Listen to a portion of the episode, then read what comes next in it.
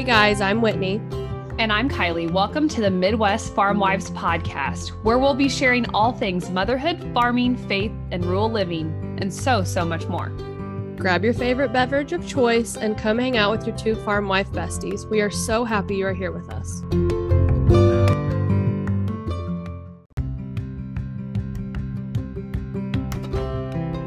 Today's episode of the Midwest Farm Wives podcast is brought to you by Grasshopper. With Grasshopper mowers, nothing gets in the way.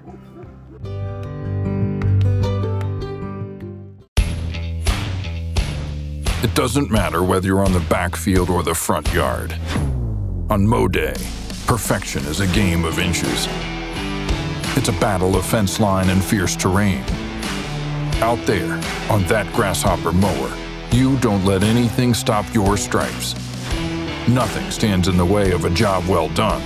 For more on Mow Day and Grasshopper Mowers, visit grasshopper mower dot com. Oh, hello. Welcome back to the Midwest Farm Wives podcast, episode sixty, the one where we shift perspective. Hi. Hi. Maybe I'll be louder this time. We've been messing with my mic for the last ten minutes and we're still unclear whether it's working properly. Yeah, we had, I had people message me last time. We apologize for that, but we were already too deep and we were not going to record it again. So hopefully we're right out again. Yeah, I agree. We'll, we're doing our best here. So yeah. How you been? We have a guest today. I'm good. How are you? I'm good. It's springtime. It's not here yet. It's freezing cold. It rained the last two days. I think over the last two weeks, we've had like three or four inches of rain. We are incredibly wet. That seems like very old news to you guys at this point. It's okay. We've been wet too, which is good. Hopefully it continues.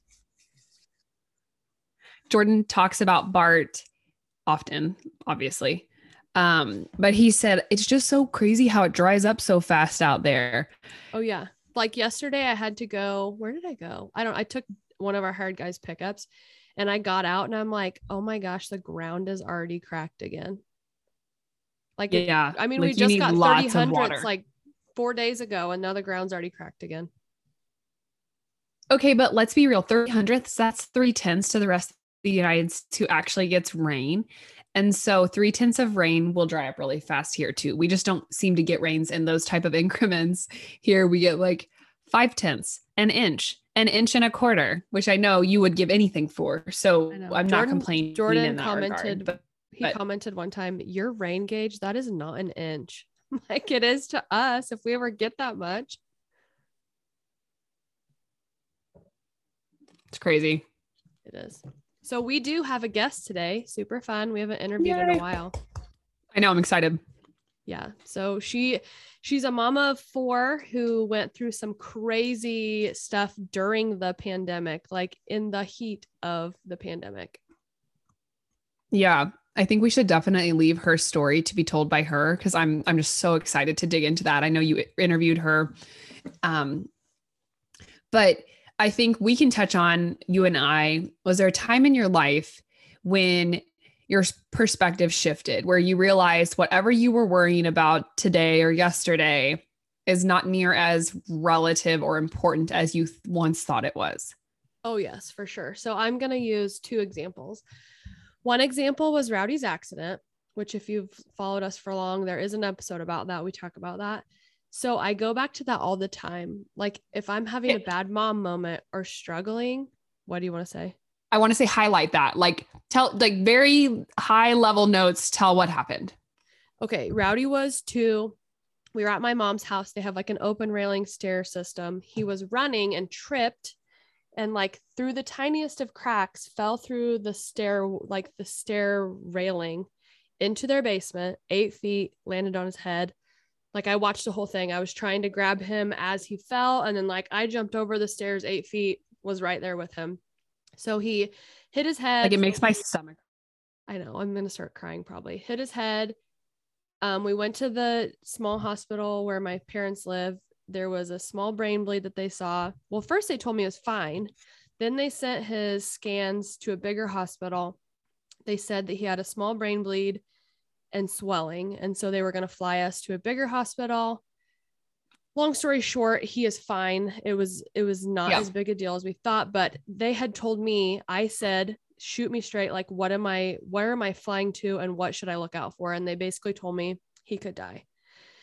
And so I relate this back to, that was a huge tragedy to me. And it made me just appreciate the little things in life oh. a lot more, like him being with us. Like the other day, I don't remember what he did. It was funny. He's like starting to talk really well. And I just told Bart, can you imagine if we didn't have him in our lives? Like, remember a two Julys yeah. ago, we could have lost him. So crazy. So devastating. But, but I hate that tragedy makes you think that way. You know what I mean? Or like something big makes you think that yeah. way. So I still have moments where obviously I struggle as a mom. Obviously I lose my crap on my kids, all these things. And I have to stop and be like, Whitney, you're blessed. S- slow your roll. And so that's when I shift my perspective. I'm like, hey, you have beautiful kids that are healthy. You're healthy. There's a lot that could be happening that's worse. And so that's how I shift my perspective. Some people don't like, like, quote unquote, toxic positivity, but that's how I get through life. So that's my one example. What was your, what was your second example?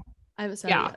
So my other example was, and Kylie knows all this because obviously we're best friends and we talk about everything. Busties. Yeah. So we, we had rented a storage building in town because we didn't have any storage for equipment.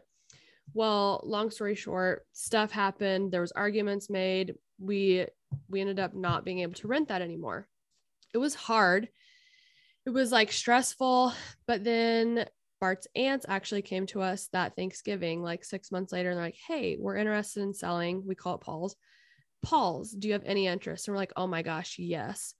And so we jumped on that. We bought this ground and we put up our own storage building, and it's bigger and it's ours and it's on ground that like one of our kids can maybe build a house someday. And so Bart and I both, like, we just thought in that moment that, holy crap, this is terrible. You know, like some stuff we just really like to have inside and we had nowhere for it. And so we both look back and we're like, that was God's way of telling us you need out of this situation because I have something bigger for you. And so I always relate and it those always, two things. It always happens that way, that it feels so dark and deep and heavy in the moment. And And it is a lot of times, but it ends up hindsight being what was meant to be. And so we need to rely on that. God is taking us on this path that we don't know, or we don't understand, or, um, we don't understand we just, it. Or yeah, we don't understand it. We don't know why. Like, change is scary, right? Always is. Oh, change is so scary. So I would say my examples, uh, we've been really fortunate. Our kids have been healthy. We've been healthy, and we always feel grateful for that, especially as we watch people around us struggle or go right. through health issues. We're very fortunate to have our health. Um, and so I'm always grateful for that. But we had our sow unit fire. Again, if you guys have been here long, you know that in two thousand fourteen, I came back to the farm to do the bookwork for our new sow unit. We were, I was a partner in building that and the livestock. And that was kind of the reason I entered back into agriculture. And in two thousand eighteen, it burnt to the ground completely. We lost about eighteen thousand hogs. Not to mention thirty people were unemployed.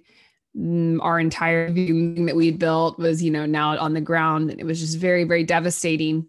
And there's so many lessons to be learned from that. Um, but I remember feeling like, what now? Do we rebuild? These decisions were so big ahead of us. The fire was devastating enough in itself, but then we had to like make adult decisions after that. I definitely felt underqualified to make those big life decisions at that point. Right. Just coming but back to the farm. Hindsight. Right. Right. I mean, I'd been back for two or three years, but we had young children. It felt like everything was over. We worked for this. Now it's over. And that's just not the case. And we go through that every single year in planting here. And you do it too, in a different way. Your guys face severe drought.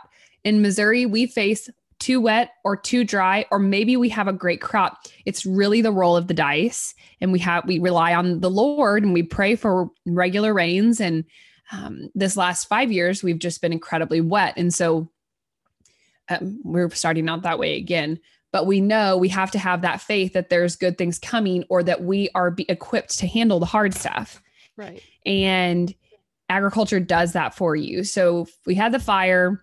That was horrible. I mean, it was just really horrible. I'm very much skimming the top of it. It was not good. We were so fortunate no one was in that barn that had, that, you know, no individuals died. Obviously very devastated for our animals, our, our property, everything, our employees. But two months later, one of our employees on the farm wrecked a semi and was life flighted. And it was very near death. Like the, by the grace of God, he did not lose his life. And so that tragic event put the other tragic event into perspective. Seriously. Which then let us put it, then, you know, looking on the backside of it, that day that he wrecked, we were going into a drought and it rained an inch and a half. And it was just this whole accumulation of events that at the time we could even see, like, this is scary. This is big change. We don't know what's going on, but let's look at the positives. And it was so hard, but that rain, it was almost like a sign from God saying, everything's going to end up working out, or it's going to be okay. Just hang with me here. Right. I don't know. It was just one thing after the other that year was really hard. And we've obviously had issues since then in agriculture. We just do COVID, um, you name it. We've all been through these big major life changes. And I think our guest today is really going to put some of the issues that we, even Whitney and I, are going through right now into perspective. Right. And, and so when I talked to her, which we interviewed before, before we did this, but because we're slackers. Yeah, that's okay though. We got it done. We just talked about how you shouldn't diminish what your, your current struggles are based off of past or off of other people's struggles, because they're still very real. Yeah. You know what I'm saying? Like, to you. Yeah, absolutely. So your hard may look different than somebody else's hard, but it's still a time that you are struggling through and where you're going to have to truly stop and shift your perspective into how you're going to get through this. So after all that, you know, Bart and I, in the beginning, we were talking the other day, in our twenties, we were so stressed. I mean, not that we're not stressed now, but it was a different kind of stress. Right. And now we face it as it is what it is. And there's a quote by Hagrid off Harry Potter, which I love, if you know Harry Potter. Oh, we love Harry Potter. Yeah. He says, what's coming will come and we'll face it when it does. And it's like, that's how we look at things now. Yeah, we were in a drought last year, but I remember talking to you and you're always like, Whitney, but remember last year, and then your yields ended up being okay. Right. So it's like, you always, you always face these things with the biggest fears, but then God just some, sometimes and most times changes things. And usually they end up for the better, or you learn a lesson, or you grow, or you, that's an always, like you always, right. You always end up for the better or grow, or, or do a, a a culmination of everything. Um, we could go branch off in so many ways, but it's just the exact same. The bad is really bad, and we often forget the good. And so when you're in that drought and you're, everybody's grumpy, and it's very hard to pull yourself out of that mentality. Same for me when it's excessively wet spring and I'm sitting here thinking, are we ever going to get this crop planted? Um, Everybody's stressed out and every, all emotions are on high. It's hard to remember, well, we just did this last year and it all right. ended up working out in its own way. Or is us freaking out going to change anything? No, no, we can control our mind, but we cannot control the weather or plans then, changing or any of these things. If you're, if you're like me last year, the entire year, you can't control your mind, and it's okay to ask for help. Yeah. And so that was another pivotal moment for me too. Like, look, hindsight, I wish I would ask for help so much sooner, because I do feel like I missed out on a lot of things. But that, like you said, it was something, the way that I wanted to experience it, right? It wasn't that I missed out. I was there. I just wasn't there. And I wasn't in, I wasn't how I wanted to be. I wasn't the best version of me. And so, you know, hindsight's twenty twenty, if I could have done it again, I would have asked for help sooner. But now that I have, looking back, I realized, you know, I was bigger and greater and better than what I was last year. And so now I get to, like, shift my perspective and say, like, I know what I did wrong last year. I know what was wrong. Not wrong's the wrong word, because I didn't do anything wrong. It was just this, like, chemical. I mean, I just, I, I fully believe that my hormones were playing a big role in, in everything, but how so can I be better it. this year? Yeah. You grew from it. Yep. Better mom. Yep. I feel like that segues us. Like, we should just turn it over to the interview. Yep. I'm ready for it. All so right. Thanks for listening today. We appreciate you all very much. Yeah. We can't wait to hear feedback from this episode. I think it's going to be very powerful for so many.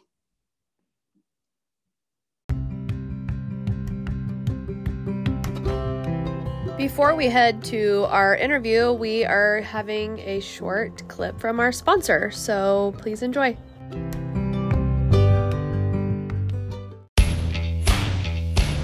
It doesn't matter whether you're on the backfield or the front yard.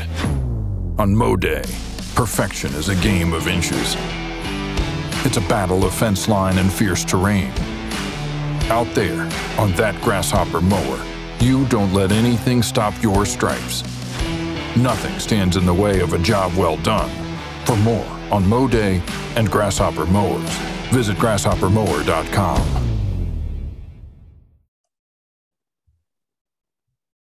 Okay, hello. I am here with Michaela Gasling, and if you don't know who that is, she is on Instagram as Cowgirl Boots and Running Shoes, and so we're super excited to have her on our podcast today. How are you? I'm good. Good morning. Good. Yes, I know. It's a cold morning here, and you said there's snow there, so we're just equals in the Midwest. Yes. Okay, so tell us a little bit of about you, what you do, and then also just lead that into your story so we can get to know you better. Sure. Okay. Well, I am a mother of four. We have a ten-year-old, a seven-year-old, a four-year-old, and almost an eighteen-month-old who you'll hear me still call her the baby because she'll always be my baby, you know? Yep. But my husband and I uh, live in Western Nebraska on his family's farm and ranch, and we moved here from the city about eight years ago um, to start hopefully kind of taking over some of the farming and ranching. And he still has a full-time job in town. And uh, I worked part-time even after we moved here as an ultrasound technologist. That's what my career is or was. Um, I still have my license, but um, then about four years ago, I decided to stay home full-time after, right after we had our third baby. So I've been just farm wifing it and momming it and doing all the things, you know. Um, yeah, we from... never know what we're going to do each day. Exactly. Every day is different. Yep. It's good. Um, so yeah, I was staying home and we were surprisingly pregnant with our fourth baby in twenty twenty. And, um, just kind of had a rough pregnancy that got rougher towards the end. About the last twelve weeks, I started having progressively worse headaches um, that we just kind of chalked up to pregnancy and all the things. And towards the end, I also realized that I had lost the hearing in my left ear. But again, it was around like corn pollination time, and I just chalked it up to being congested. And, you know, when you're pregnant, you just, all the focus is on the baby, and you just right. can write off pretty much anything as a pregnancy symptom. Right. Um, same way with, I started, uh, we went hiking towards the end of our, my pregnancy, and I was really unsteady and off balance, like to the point of almost falling several times. And again, just chalked it up to pregnancy, even though I was like, you know, I, I work out through my entire pregnancies. This is really abnormal, but I'm sure, you know, I'm just older. It's my fourth pregnancy, whatever. Right. So we had our baby girl in October, and everything went well. She's beautiful and healthy. And even before we went home from the hospital, I still just, my head was, my headache was horrible, horrible. And we still just kept saying, you know, all the hormones have to leave my body. Yep. Just give it some more time. Which is well, normal. I remember that headache after delivery because yeah, yeah, they say your body is just flushing all that out. So I yeah. mean, yeah, I understand how you.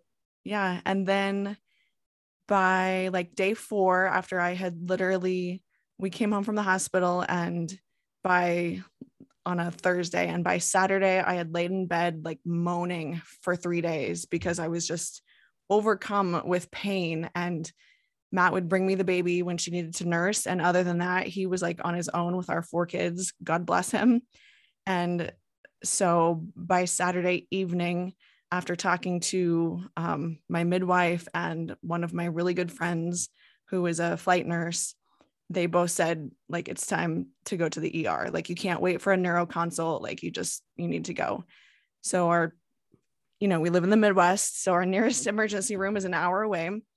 He took me there on a Saturday evening and had an M R I um, where I was in so much pain that they had to sedate me because, you, you know, you have to lay really still.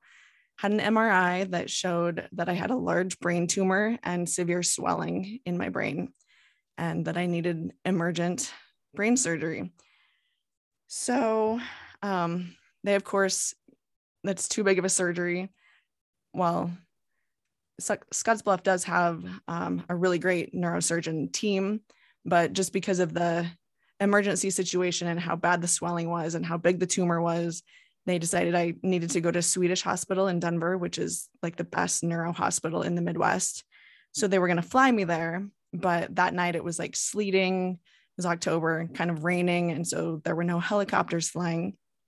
Um, but Matt had called my best friend after finding out the news, and she drove down, and she happens to be a flight nurse, like I said. And so um, they rounded up an ambulance from Torrington, which is in Wyoming, like half an hour from Scottsbluff, because they couldn't even find any ambulance crews that night. So they had an ambulance, but because of the medication that I needed on the way there, a registered nurse needed to be with me.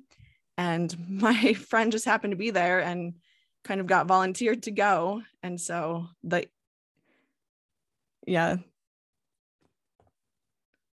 the E R physician um, said, you know, go clock in, you're going to ride to Denver with her. And so she, we got to Denver, and um, luckily they had talked about doing um, the procedure where they put a drain like into my skull to drain out the fluid before I could have surgery, but they tried steroids and some other medication to get the swelling down um, for a couple of days. And then I had surgery on that Tuesday.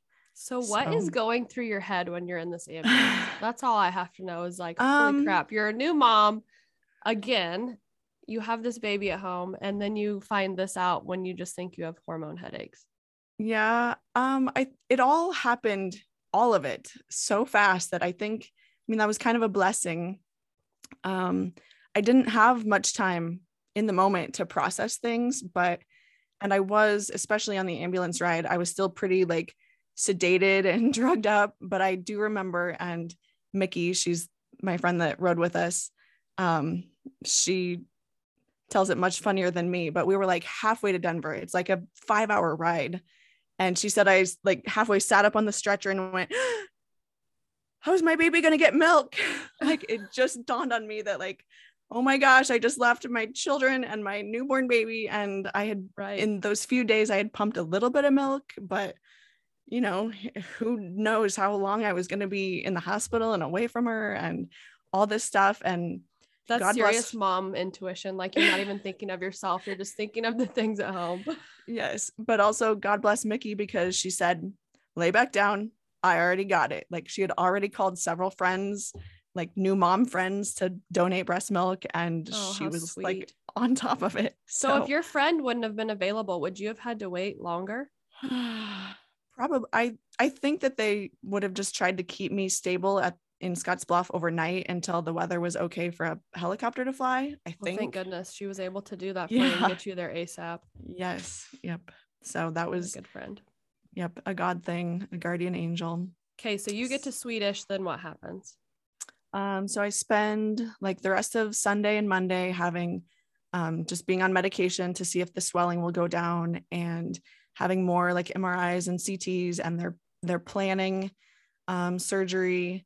So they wanted to, my tumor was almost six centimeters. So like, you know, baseball size, um, and very vascular, lots of blood vessels to it. So they made a plan with the um, interventional radiology team to, before my surgery, do a procedure where they go in through my groin and up to clear up into my brain to try to embolize the blood vessels in the tumor to make surgery safer so that it wouldn't bleed so much when they're trying to remove the tumor. Right. And so coordinating that big procedure with a surgery that they thought was going to take from twelve to sixteen hours. Um, that took a lot of amazing planning. I, I will sing the praises of Swedish Hospital forever. Um, how about technology, being able to do that to where they can get that? That's amazing. Yes. Yes. And so it ended up where I had that procedure on Tuesday, just immediately before my surgery, so that I wouldn't have to be like intubated and sedated twice. They could just do that and then take me right to surgery. And so I had two surgeons, two brain surgeons, two brain tumor specialists who also are just the most amazing humans I've ever met. Like, talk about talent. Um, yeah, they told us twelve to sixteen hours. And so they did my embolization and then took me to surgery. And this was all at like, I don't know, five o'clock at night by the time they did this, this started the surgery part, six o'clock, something like that. And I think at eleven or twelve, so four hours later, Uh, my husband's phone rang, and of course he, it scares him. Like, he thinks that something's wrong, and they said, she's done. It went great. We're all done. So a twelve hour surgery took four hours and it's amazing. They removed the entire tumor. And then they wanted to, uh, the tumor was in the back of my brain, uh, in an area that deals a lot with your balance, but also like swallowing and breathing and all those kind of important things. So they, the surgeons wanted me to be still intubated, like have the breathing tube down my neck or down my throat for about the next day after surgery, just to make sure that I would be able to, you know, breathe on my own and do all of those things. Um, but apparently at about three or four a.m., I was fighting the breathing tube, and, you know, they have you strapped down to the bed so that you don't try to pull, pull the tube out. out.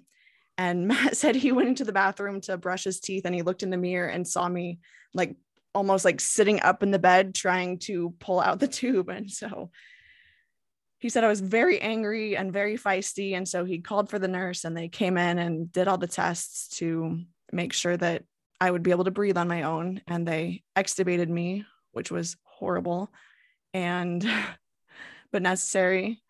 Right. And yeah, like a couple of hours later, they said, well, let's get up and see what you can do. And it was scary because we weren't sure, you know, the whole balance thing. They had a right. walker there for me. They didn't know if I would have a lot of like one-sided weakness for a while.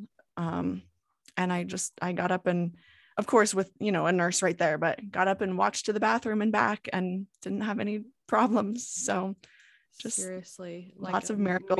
Miracle. Yep. So, so then what, before you went into surgery, like what is you and your hu- husband's conversation? 'Cause I feel like I'd be crapping my pants. um, well, I think that everyone was except me. I just had this amazing sense of peace the entire time that anyone who knows me, like it's hard for them to believe that because I'm a very anxious person.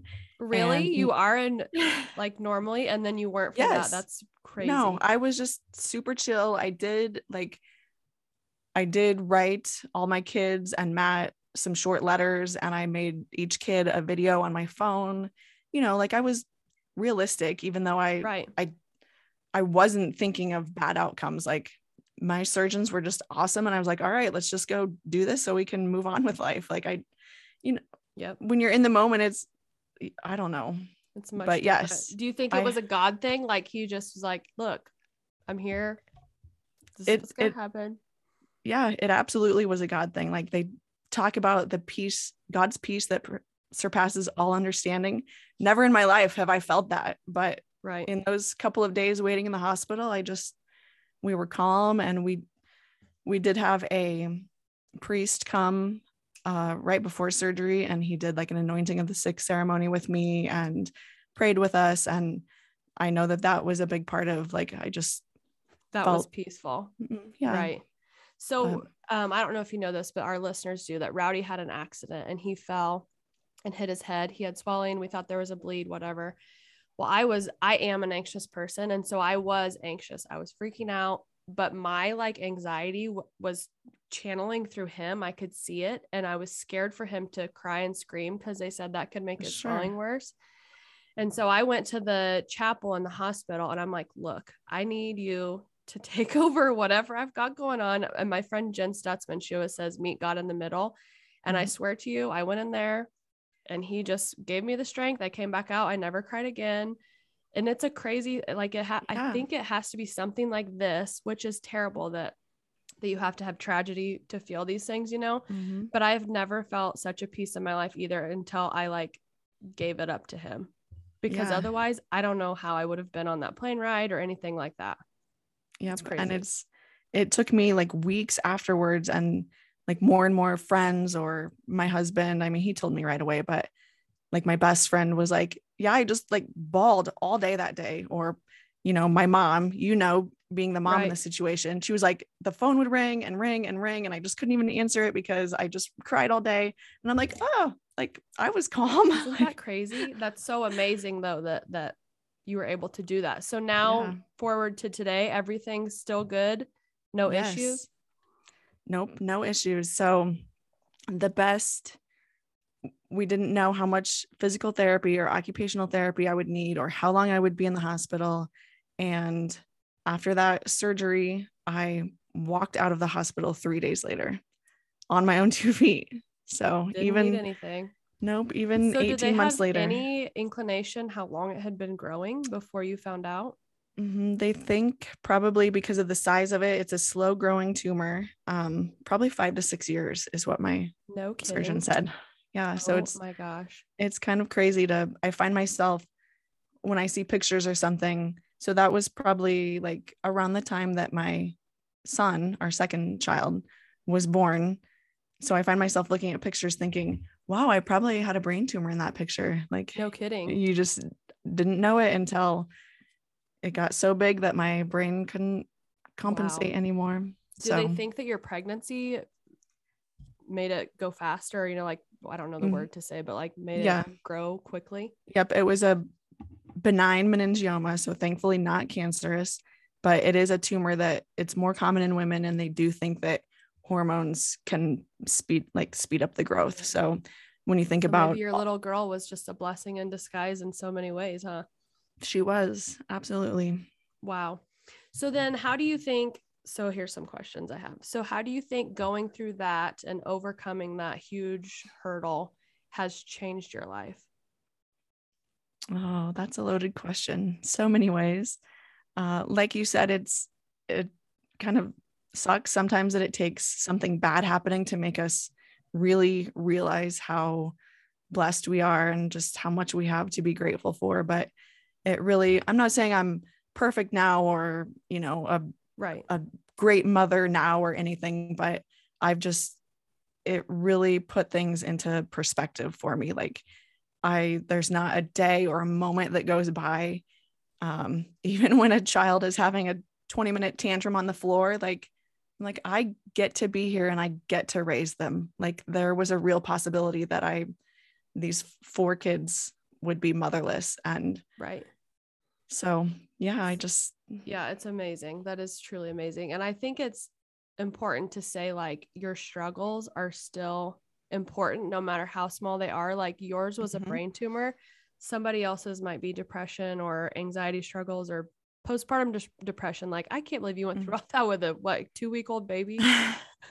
Well, people, yeah, people have to know now though that, I mean, I flew through that and, you know, just didn't have time to think about it or process it. And then a few months later, it, it did all hit me. Like it did. Mm-hmm, I cried all the time, like be- crying because I was grateful, but also just crying because oh, I just God. had all these feelings, you know, like right. the guilt and the, why didn't I, you know, why wasn't this diagnosed sooner? And just all the things. Um, and so I did I saw a therapist for quite a while to help me go through all of these feelings. And right. There's a lot to process there. Yeah, there was. So yeah, for real. So wh- what advice or quote or anything would you like listeners to get from your story? I think, I mean, there's several lessons. There's so many lessons, but I hope that people just step by step can see how much that was God every step of the way, you know, from having my guardian angel there to take me to the hospital and the two surgeons that I know he handpicked for me, um, the hospital, just all of the people praying for me, that even when you just feel like you're going through the absolute worst thing in your life, the hardest thing, God really is right there with you. Even if you, even if you don't feel him, or, you know, even if you don't think so, he is working all these things for you, and good will come of it. And maybe we, I mean, I got to understand and see all the blessings and understand why all of this happened. Um, I know that a lot of times people, you know, grief and death and loss, sometimes we, we won't understand it until we get to heaven. But I just learned that no matter what, God is with us all the time, and you don't have to walk through anything alone. So, yep. um, so I've always heard that, or I've heard from a few people that God doesn't always answer your prayers, but he hears them. And sometimes down the road, your prayer gets answered in a different direction than what you thought it was going. So it's always mm-hmm. like God has a farther vision than what your eyes exactly. can see. And yeah. so yours is like a thing. Maybe you weren't blessed with something in your twenties, but hey, look what God did for you. And you're, are you thirty? Yes. thirty-eight. thirty-eight. Okay, thank you. thirty-five. Yeah. But like, it is, it's a huge, it's awesome. It's amazing. God's cool. Yeah. And it's, it's easy to look back now and see all of the ways, like the things that I went through. Like I had COVID in my early pregnancy, and it was like, I think I almost died then, worse than I almost died going through brain surgery. Like, well, yeah. So make... oh, twenty twenty, you were just in the beginning of COVID, oh, yeah. pregnant. Yeah. It was twenty twenty oh, was yeah. a year. But yeah. But I mean, I look back on all the things through pregnancy that were hard, and I could just see like God was preparing me for this bigger thing that I was going to need a strong faith for. And right. so, so I always tell this story that, and it has nothing to do with anything tragic or big like that, but it still is a, is something that like happened to us. That was a God thing. So we, we had the opportunity to rent some ground for several years, and we did it. That was like our first ground we rented. Well, it came up for sale, and the guy sold it to his brother. We didn't even have option because it, there was so many family. So we saw it as like, oh my gosh, we're losing everything. Like this is a huge deal. And so then, you know, we, we gave it to God. We're like, it is what it is. If, if we are not meant to farm that ground, we are not meant to farm that ground. Well, then a couple months later, we got the opportunity to farm a different guy's land. And it was like, okay, God was preparing us in a way, thinking that, that it was over, so to speak, with quotations. Mm-hmm. And really he was showing us that we need to gain the strength and confidence to do something different. I want to say, because, mm-hmm. you know, we weren't yeah. sure, like, hey, we, yeah, we want to farm forever, right? So does everyone else. They want to ranch forever, but sometimes that isn't always in the cards. And so what we, th- what we thought was huge tragedy, or, you know, yeah, a pivoting point, ended up being a blessing, because it, the people we farm for now is, are, they're really amazing. And so it's something as small as that. It doesn't always have to be tragedy or, mm-hmm. you know, life-changing to, to feel God's presence, and to know that sometimes he already has our path. Well, he always has our path before we even know it's happening. Mm-hmm. So you are on Instagram. Rowdy took my phone. Are yes. you on any other Can- platforms? Uh, you know, I used to have a Facebook page. I mean, it's still out there, but I don't use it be- anymore. Um, so yeah, just mainly Instagram, Cowgirl Boots and Running Shoes. And then I do have a blog, cowgirl boots and running shoes dot com, that I also have not used much lately. Um, no, blogging's hard. You, yeah. After, you know, after October of twenty twenty, I kind of decided, like, instead of doing a hundred things, I really just need to focus on a few things for a while. Yeah. That's, uh, so. that's something that probably more people need to hear than what you ever, you know, I was the same way when I finally started doing Instagram and sharing our story. I'm like, okay, I need a blog. I need a t-shirt mm-hmm. shop. I need this. I need it. And it was like last year, I'm like, I can't do all of this. Yeah. I am not meant to do all these things and still run a farm with my husband, raise these kids. And after Rowdy's thing, it made me realize, wow, life is super short. Yes. And, and, and a blog doesn't mean anything to me compared to sitting in the other room and watching cartoons with my kid. Yep. And just like farming, there are seasons of life, and I tell myself when all of these kids are older, if I still want to write like crazy or do other things, then I'll, I can focus there in a different season of life. But right now, my main job is raising my kids and trying to be a godly parent, and just. And what a blessing that is, isn't it? Exactly. So.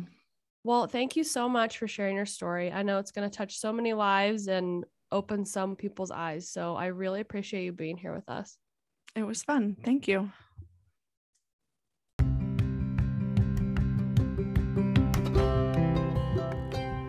Okay, that was a great interview. Um, if that didn't bring some tears to your eyes and maybe open up your eyes as to what you're blessed with that God gives us, um, I think you might need to re-listen. So thank you, Michaela, for taking the time out to share your story. Um, it's empower, it's empowering and it's impactful, and we thank you. So we always end it with a quote. So today it is, you might not realize this, but you choose how you want to feel. You choose to be sad, happy, excited, up or down. When people don't understand this, they become reactors. Reactors tie their inner emotions to things, people, situations, and circumstances. They wait until this happens to be happy. They can't be excited unless something like that happens. Have you noticed that when you're just happy for no reason, people ask, "What are you doing to be so happy?" Remember this.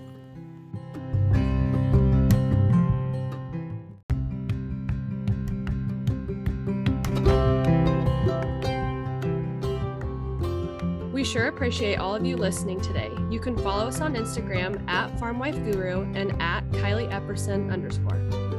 Be sure to follow or subscribe to the Midwest Farm Wives podcast on your favorite podcast streaming app. We'll see you next time. And remember, every day may not be good, but there is some good in each day. Stay grateful, friends.